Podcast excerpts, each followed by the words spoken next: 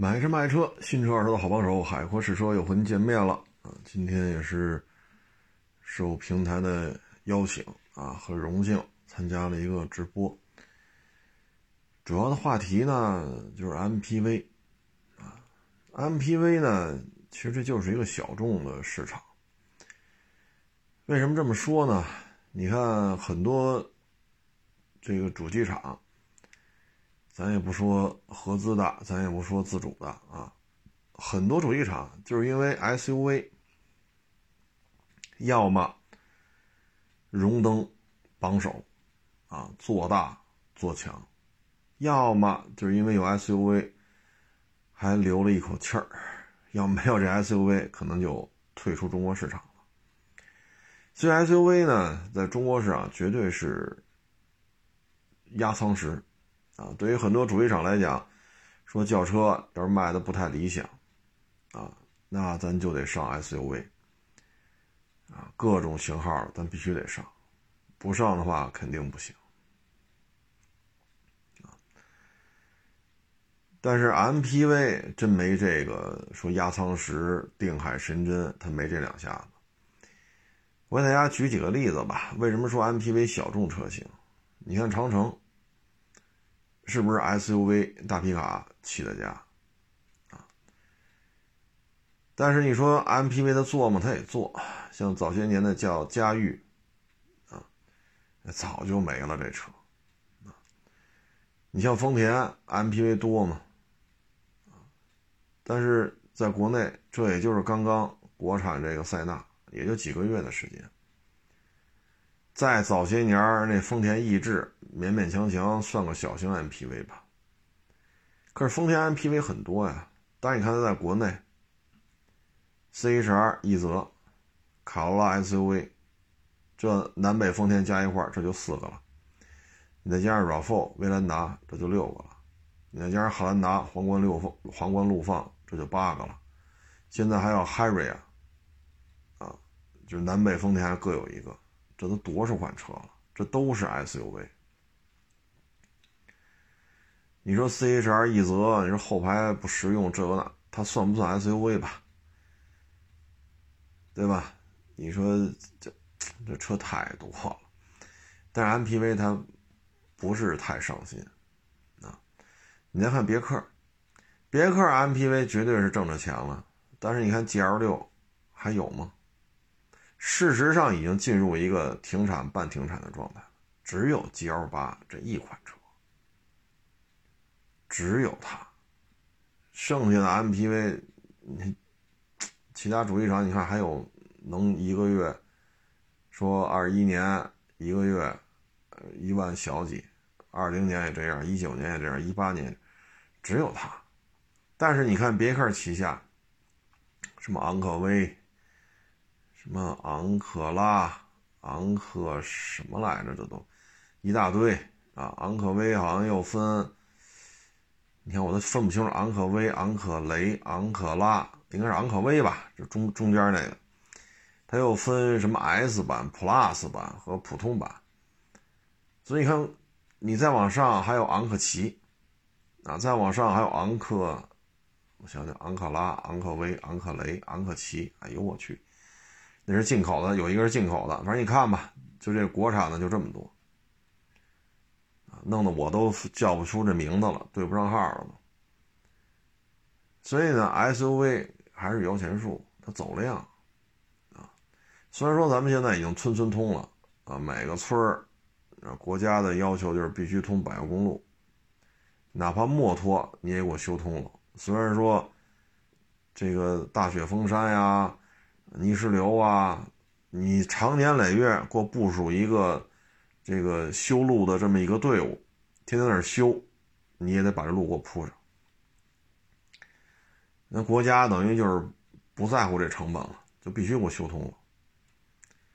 所以这个就这种路况，你说真的需要这么多四驱或者说 S U V 吗？啊，其实上不需要。但是呢，消费者认这个，所以 S U V 有个说法嘛，得 S U V 得天下，但是从来没有一个主机厂说得 M P V 得天下。你再看法系，又没有标致二零零八、三零八、四零八、五零零八，这标致是不是早完犊子了？对吧？你包括福特，那叫锐际，原来有锐虎，现在锐虎还停产，好，好像是停产了吧？最近没怎么关注啊。嗯，翼虎、锐际、锐界、探险者，原来还有个翼博啊，现在翼博好像也停产了。你看它弄出多少来？但是 M P V 它只弄了一个 S MAX， 早就停产了，停产很多年了。所以通过这个也能看出来，厂家要想做大，或者说厂家想留一口气儿 ，S U V 是很重要的啊。这个就是现状，所以通过这能看出来，厂家对于 M P V 也不是太上心。那为什么现在嘁哩喀喳就开始弄这个了呢？我个人认为是 S U V 已经做到内卷的状态了。你以丰田为例。刚才咱也说了 ，C H R 一则，卡罗拉 S U V， 对吧？凌放 Harrier， 那个叫 R A V 四 威兰达，汉兰达皇冠陆放，你再加上汉兰达还有 二点零 T 和 二点五， 你算它弄了多少款 S U V 了？你这个确实产品线已经很密了。如果说传闻当中陆巡 L C 三百。国产包括下一代霸道，我也看有的网友说他们就在丰田内部工作，说现在已经开始为普拉多国产进行一些准备工作了。如果这些都是属实的话，那将来它这个 S U V 这圈子里带大梁不带大梁的就一大堆了。作为丰田来讲，实在是内卷，自己都卷不动了，所以现在一块发力 M P V， 好歹能多卖点是点，其实就这么点想法，所以他有了南塞纳、北塞纳。北塞纳呢，可能秋天、夏末初秋就可以铺货了，这也是没办法了啊！内卷真是卷不动了，就看 G L 八 卖的还行，一个月一万多，那我们塞纳也试试吧。我估计他们就这么想的。那现在呢，塞纳三千、四千、五千月销上来了，那 G L 八 呢就从一万三四、一万一二、八九千就降下来了所以对标 G L 八 的这个价格区间，这个市场一个月就是一万多台的量。你说什么威然呀、什么嘉华呀，哎呀，这都靠边站了，没戏。这两台车现在一个八九千，一个五六千。加一块还是一万多啊！你说嘉华也不错呀，威然这不是也挺老大个吗？没有它生存的空间啊！像威然是千八百辆，嘉华是一一两百辆啊！你说再小一点，这奥德赛里深了。原来没有传祺 M 八 的时候，这哥俩加一块七八千、八九千。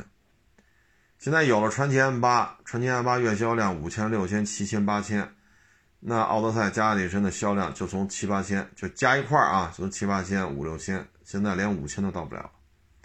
所以便宜一点、小一点的这个圈子市场也就是这么大。传祺 M 八 一起来，奥德赛力绅就会下去。所以这市场很小啊，很小。它的市场的这种扩大现在是有难度的，为什么呢？你说 S U V、M P V， 那 S U V 这个坐姿就是要比 M P V 高一点。虽然说很多 S U V 没有什么越野能力，但最起码离地间隙不太低，对吧？最起码看上去方方正正。所以这个坐姿是不一样的。他给你感觉视野会更好，然后离地间隙高一点点。虽然说 S U V 的第三排和 M P V 的第三排，哎呀，你哪怕是请出来红山，他这第二排和第三排之间这个赶脚吧，也不能说完胜 M P V， 只能说红山的第二排第三排做的还可以，也只能这么说。你也不能说红山二排三排的这种乘坐舒适度、便利性完全碾压一众 M P V， 它现在也做不到，只能说在带大梁的车当中，红山的二排三排做得不错啊。所以现在这怎么说呢，就 M P V 它实际上是受制于 S U V 的市场啊。虽然说二排三排你完全说要碾压塞纳、碾压 G L 八， 这对 S U V 来讲有难度啊，有难度。但是它毕竟外形更威猛啊，这个好看嘛，是不是？样子也很重要啊。所以这个 M P V 它的受众面要么工商务接待，那对于这些用户来讲，买 G L 八 政治正确。那对于家庭用户来讲，说俩小孩仨小孩了，那可能他觉得买 G L 八 太商务了，买了塞纳吧，油耗还低啊，所以说准备花个三十来万四十来个买 M P V 的，那家里用的可能他觉得塞纳就不错。那这些人的购车预算就在这摆着呢，他就不可能说再去说我从三十多万包牌四十多万包牌我哭嚓，我就准备看二十一万多指导价的传祺 M 八， 这个是两个圈子，这是两个圈子啊。就好比说 L C 三百 有可能要国产啊，有可能，那买这个 R A V 四 就不买了，我就等着 L C 三百 国产了，这不是一圈子这个啊。所以这个三十多万四十万吧，它有很多的 S U V 可供选择。你包括刚才说的是三十多万四十多万昂克旗能不能买，这价位完全够啊。说三十多万四十多万能不能买个探险者呀，这也够啊。说这价钱买个途昂呢，六座四驱或者一汽大众那揽境，说三四十，那您您这个哎呀，只能买中高配了，中低配您都别买了，您这预算太高了，太富裕了啊。所以 M P V 吧，这个市场空间就这么大啊。那现在呢，像领克、腾势、魏啊，这就是吉利的领克、比亚迪的腾势 D 九， 然后长城的魏，这三家要出大号 M P V。看了路试谍照啊，那比亚迪 D 九 那个已经出官方图片了，看这尺寸，它可不是奥德赛、力绅、传祺 M 八， 它可不是这个级别的，尤其是领克那个和长城魏那个，那路试谍照虽然贴满了这种这种伪装吧啊，但是看这尺寸就不小，它应该是塞纳这个级别的。然后东风蓝图那叫什么来啊？梦想家，那个顶配有三款，要卖到六十多万，好家伙，我说这价位，这有点高了，这个啊，这价位可是有点高了啊。然后还有那叫什么呢？啊，对，红旗啊，红旗 M P V。所以你看没有，就是这种价位比较高，尺寸也比较大，至少啊，今年要正式量产的，今年能够公布价格能够量产的，腾势 D 九、 领克、魏、呃梦想家，梦想家这个已经公布价格了，已经可以买了，然后红旗 M P V 啊，有可能传祺 M 八 今年要换代更大，然后上 二点零 T 混动，这有可能啊，有可能下半年啊。嗯，荣威或者叫大通啊，反正都是一个老板，这边也要出啊，也要出新的。然后长安这边会不会出呢？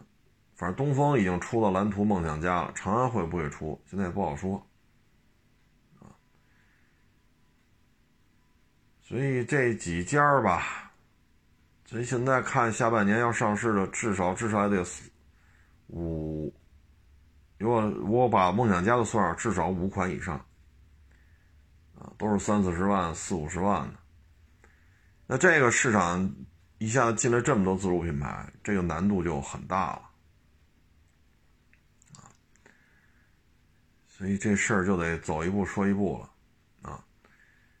嗯，我们也希望自主品牌吧，现在等于就一根独苗嘛，传祺 M 八 去年卖了六万七八，年销量啊，传祺 M 八 六万七八一年，这相当于华系 M P V 的一颗独苗。我们也希望有第二个年销六七万的啊，说价位能卖的再高点，三十多啊，不像传祺 M 八 十大几二十小，这是平均客单价啊，我们也希望能做得更好啊，但是目前看真的是难度很大，真的是难度很大啊，只能说祝好运吧。啊，你不往上试试怎么会有突破呢？是不是？嗯，只能说祝心想事成啊，但市场的残酷，市场空间的狭小，这也是客观存在啊。刚才也跟各位分析了一下，从产品序列的布局，从实际的销售量啊，从各个主机厂更热热衷于推什么啊，也跟各位做了一个分享。然后这个疫情呢，我看了一下，刚发了通知啊，说亚市要闭市三天啊，这刚发了通知，也是鉴于目前这个状态吧啊，所以就明天接着做核酸啊，今天做明天做，因为现在每天社会面的筛查总能出几例啊，所以他这个。哎，就接着做呗，对吧？通知了咱就做，啊，这个胜利肯定属于咱们的嘛，啊，你说各行各业的影响那肯定有啊，呵呵，嗯，就是就听国家安排呗。这种事情，咱们作为中国人，那肯定听中国政府的呀，对吧？具体的就是听居委会安排呗。啊，天天做呢，咱就天天去，啊，呃，筛查到筛查不出来了，那这事儿不就告一段落了，啊，所以接着核酸，啊，市场呢闭市三天，啊，也是可能，哎，也都能理解，啊，也都能理解。那今天还有网友跟我聊天了，啊，就发微信问。怎么样啊？这个那个的，呵呵，还说来看看我来了。我说别来了啊，别来了，市场都宣布闭市了，闭市三天了，别来了。哎，所以现在这也算是知足啊，知足啊。你很少有说四月中下旬玩了命把车往外推的。很多人还想着说留着呢，自己零售能多挣点，咱这个想得开，加个五百八百的，反正挣着了，对吧？你五百块钱，你马路上捡你还捡不着呢，是不是？咱想得开啊，所以别人还收还收与不收是一回事啊，我这是能能吞出去，全给他吞出去了。主要就是考虑一个风险的问题，所以现在手里也没啥车，霸道二七、汉兰达，啊，没了，啊，哈弗 H 九都卖了，没别的车了，所以你闭市也好，说这个六月份才能恢复正常也好，无所谓啊，无所谓啊。今天跟网友微信上聊半天了啊。你说手里真有五六十个车，是吧？一二十个伙计，你这四月份卖的就不咋地。那现在这种情况你怎么卖？那你这三十个车、五十个车、一百个车，你这么一天一天、一天一天这么耗，你说这反正谁难受谁知道。唉，今儿还聊呢，说这四月份拼了命批往外批的，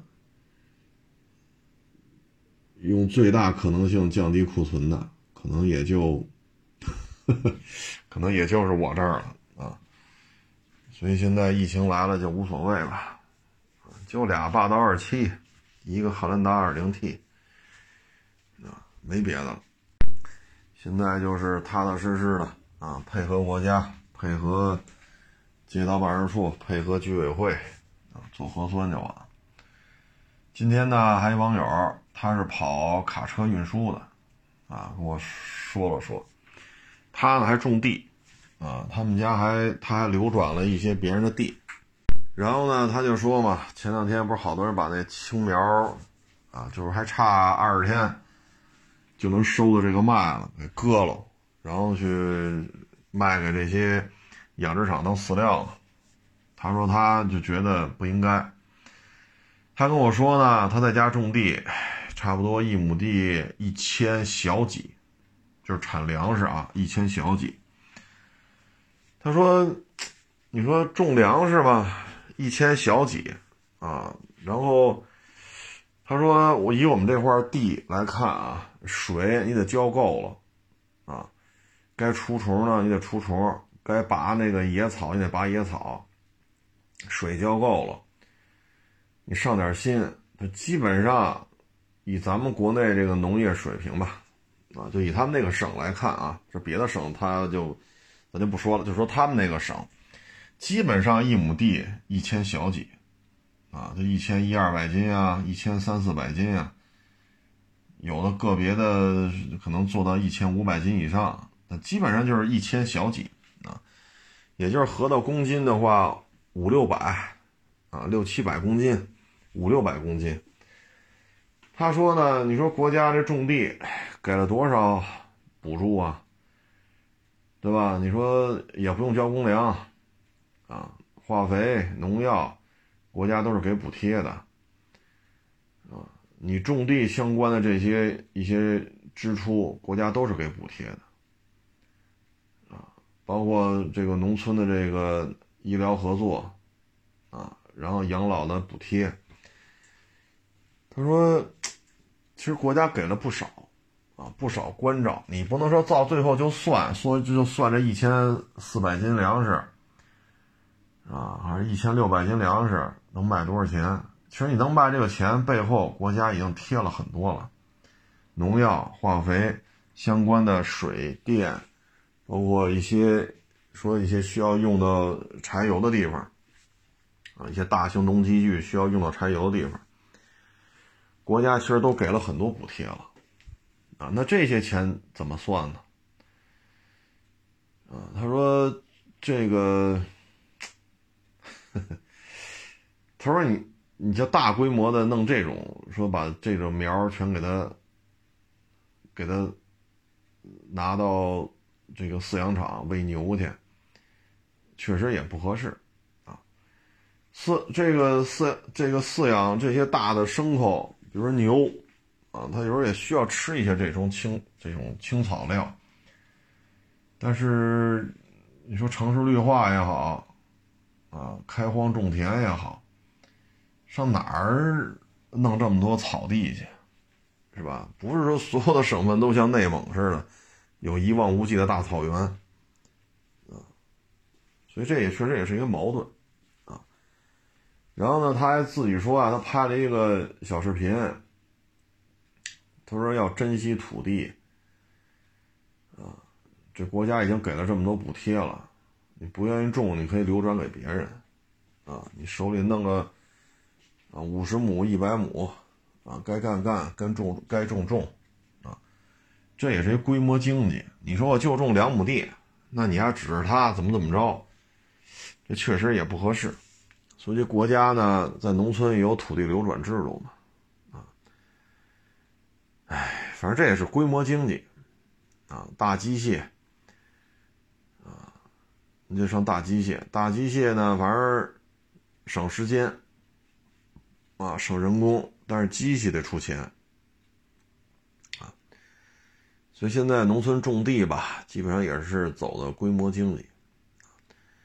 他那意思呢，就是特别不能理解，把这些青苗全给，呵，这不是这不是毁了吗？这个，啊，哎，他说他拍了这么一视频，说说这事儿，发到短视频平台，结果还让人给下架了。他说平台上全是这些咋咋呼呼、咋咋呼呼的，啊，他说这些咋咋呼呼的不就为了流量吗？你真有几个种地的呀？他说他除了跑一个卡车运输，家里还弄了好多地，啊，农忙的时候回家，说播种啊，啊，或者说秋收啊，啊，得抢得。万一下雨了，你把这个抢抢收，要不然一下雨这些庄稼就废了。啊，唉，这现在这个世道啊，就是这样。只要有流量，都综了这上头，啊，都打着这种弘扬正能量啊，维护消费者权益，维护百户百姓权益，多了。就打着这旗号，我跟你说吧，只要这事儿跟这能沾上，能有流量，一堆人跑这吵吵。所以现在车圈也是这样，没有流量的事情没人干，没有人干。有流量的事情就有人干，哪怕之前互相拆台。那你有没有解决渠道了？有。能去吗？不能去。因为一旦去了解决途的渠渠道了，说走法院走诉讼，那这事儿就了了了了，就没有流量了。我的粉丝怎么涨？我的点赞数怎么增加？我的知名度怎么提升？所以它就是这种玩法。车圈也是这样。车圈也是如此。你包括之前啊，假冒伪劣，呵呵，为了挣钱，假冒伪劣就就怎么全沾着啊。后来发现这么着挣钱不行，啪改头换面，全是正能量啊。你说这人不聪明吗？很聪明，他聪明体现在哪儿啊？体现在怎么能够有流量啊？面上一看，我弘扬正能量了，我维护消费者权益了。所以现在这社会啊，有流量的事就有人干啊，就有人干。包括你说国外啊，一些非常年轻的这些小姑娘小小子，为了短视频平台有流量，扒火车去，从火车上跳下去，对吧？要么扒火车，要么从火车跳下去，要么站在铁轨上，车一过来，歘，我一躲过去。我就要这种火车跟我擦肩而过。有流量啊！你跟他说，小伙子或者小姑娘，你这么弄，就死在这铁轨上了，就给你压成肉馅，那不不重要，有流量啊！所以有流量就有人干。车圈现在就是这个样子啊！你说平时你说指着主机厂挣了多少钱？少则一年百八十万，中中则几百万，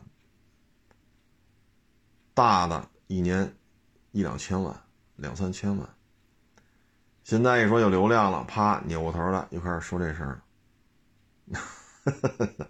这这个圈子有时候看着真是。唉，说什么好？就像这个网友说呢，你们他妈天天说这个这个把这青苗喂牛去，这个那，你们有几个种地的呀？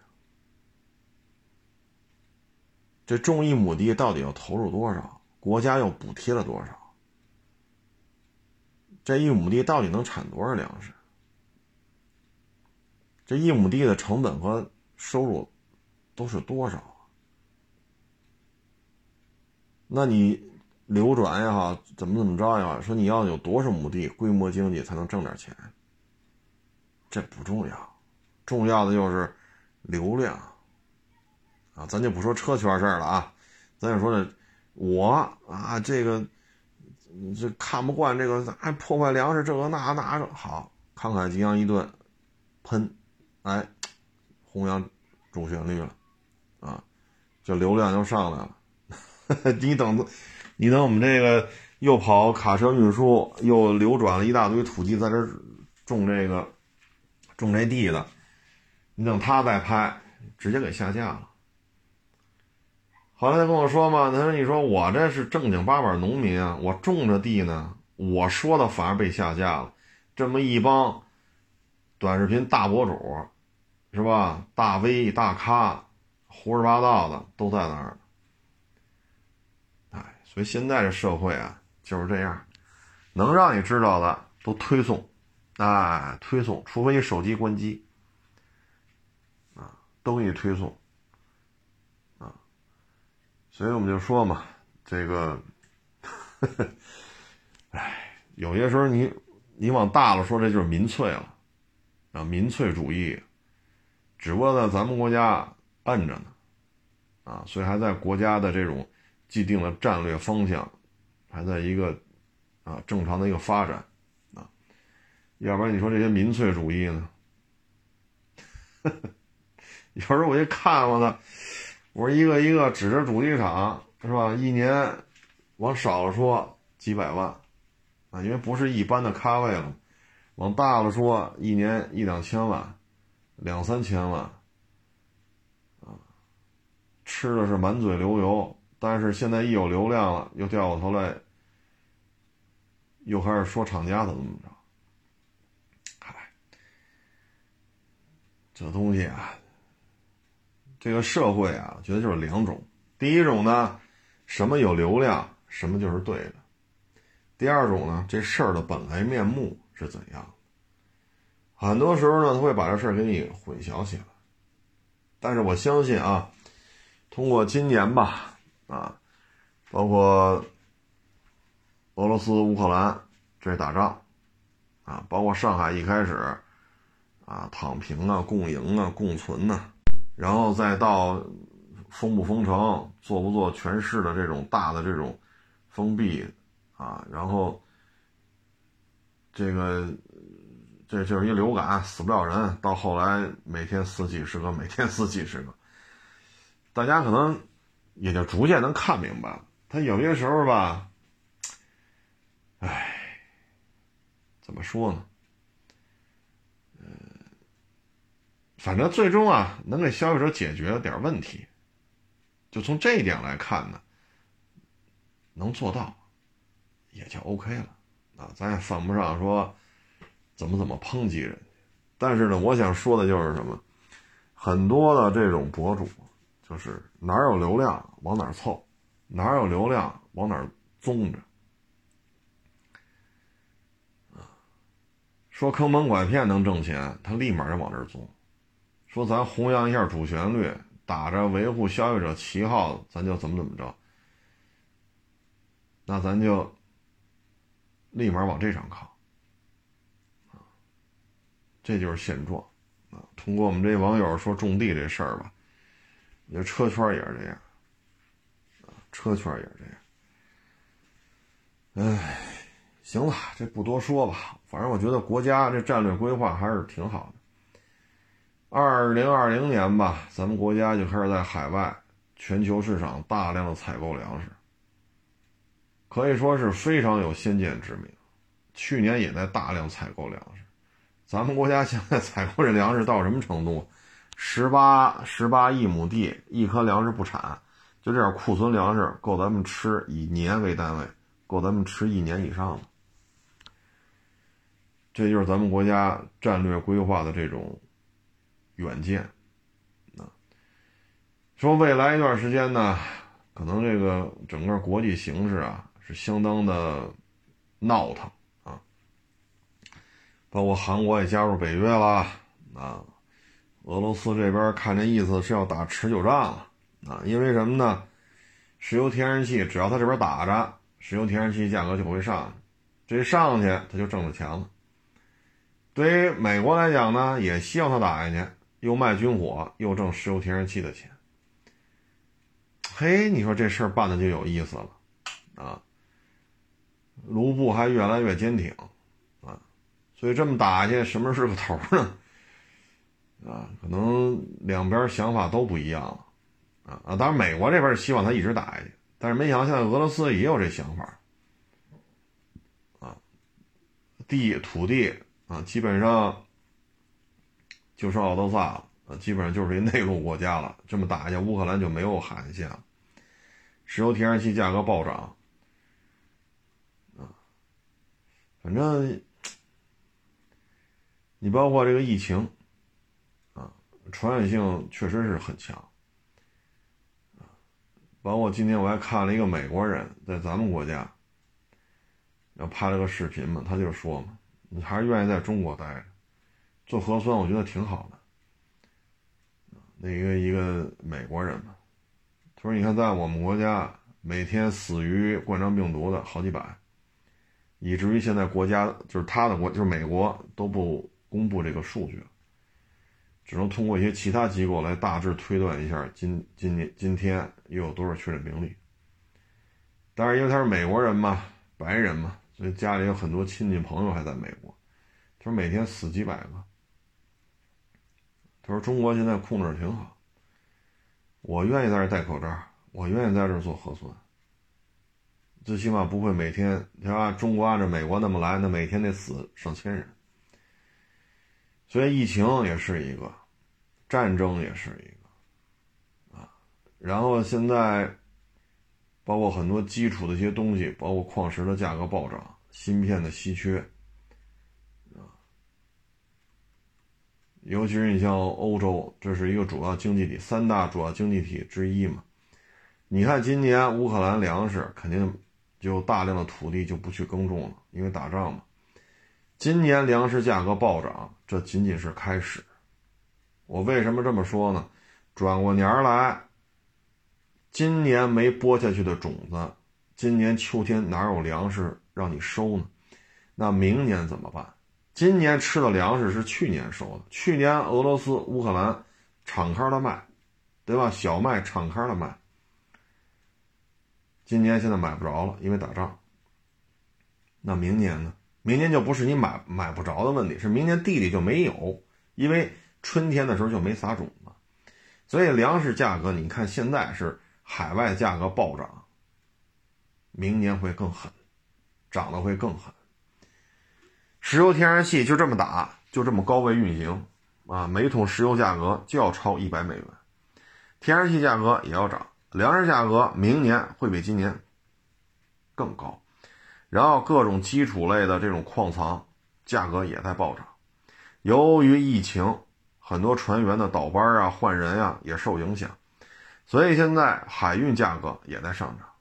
这种推导它最终会转嫁到我们老百姓所接触的这些每天生活必需品啊，所以咱们国家大量的储备粮食是有先见之明的。十八亿亩地这个红线不许破，本身自己就能生产很多粮食，然后又储备了很多粮食，所以明年咱们国家不会说吃不上粮食，或者说一斤大米五十，一张烙饼一百，这不会的。心里有粮，心中不慌啊！过去咱们开国太祖啊，就说的嘛，深挖洞，广积粮，啥意思？就没事多存点粮食。国家在这件事情上两年已经布局两年了，所以明年会更难啊！这么多芯片短缺，这么多矿藏价格上涨，石油天然气价格上涨，今年很多的土地，尤其是乌克兰粮食不种了。很多粮食不种了，打仗。然后俄罗斯的粮食，有些国家俄罗斯还不想卖，因为不友好。然后有些国家呢又制裁俄罗斯的粮食，制裁当中就包括粮食，所以很多国家不买它，它呢很多国家不还不卖，那你粮食供应就会出现问题啊。然后疫情这种反复啊，疫情这种变异的速度，这。这玩意儿已经不是说大自然当中产生一个病毒，大自然产生的病毒，大自然的这种变异能力没有这么快。你它现在大家你看一下，病毒变异的速度是不是快了点？所以疫情，当然我们也戒极严啊。因为去年有大专家说了，今年下半年疫情就没了，哭嚓，疫情就没了。我也希望这样，但是目前看这形势，好像是够呛。当然我心里是希望专家说的对啊，下半年就没事了。所以今年你说难，说今年不如去年的，那你你你按照现在这个局势，你看看明年。说咱还能觉得明年比今年要好得多吗？咱有这种想法的话，是不是也得有一些事实依据？比如粮食大丰收，粮食播种面积大幅度增加，石油天然气价格暴跌，说现在五十美元一桶了，现在哪止五十，翻一番都不够，对吧？重要的基础矿藏，石油天然气，粮食，海运的价格，包括运营成本，因为俄罗斯上空禁飞嘛，所以很多航空成本也是在暴涨。你得多绕去，飞机多绕去，不进俄罗斯领空，那你这个烧的油还油钱还多了呢。所以你看现在这种状态，啊，你说明年的大的形势能好吗？所以现在国家这个粮食储备，这是真是有。真是有前瞻性啊！哎，所以就是，哎，别高消费呗。咱普通老百姓说，咱没这能力，说咱家这存十万吨粮食，你真给我拉来了，我也没地儿搁呀，呵呵，我上哪儿放着去？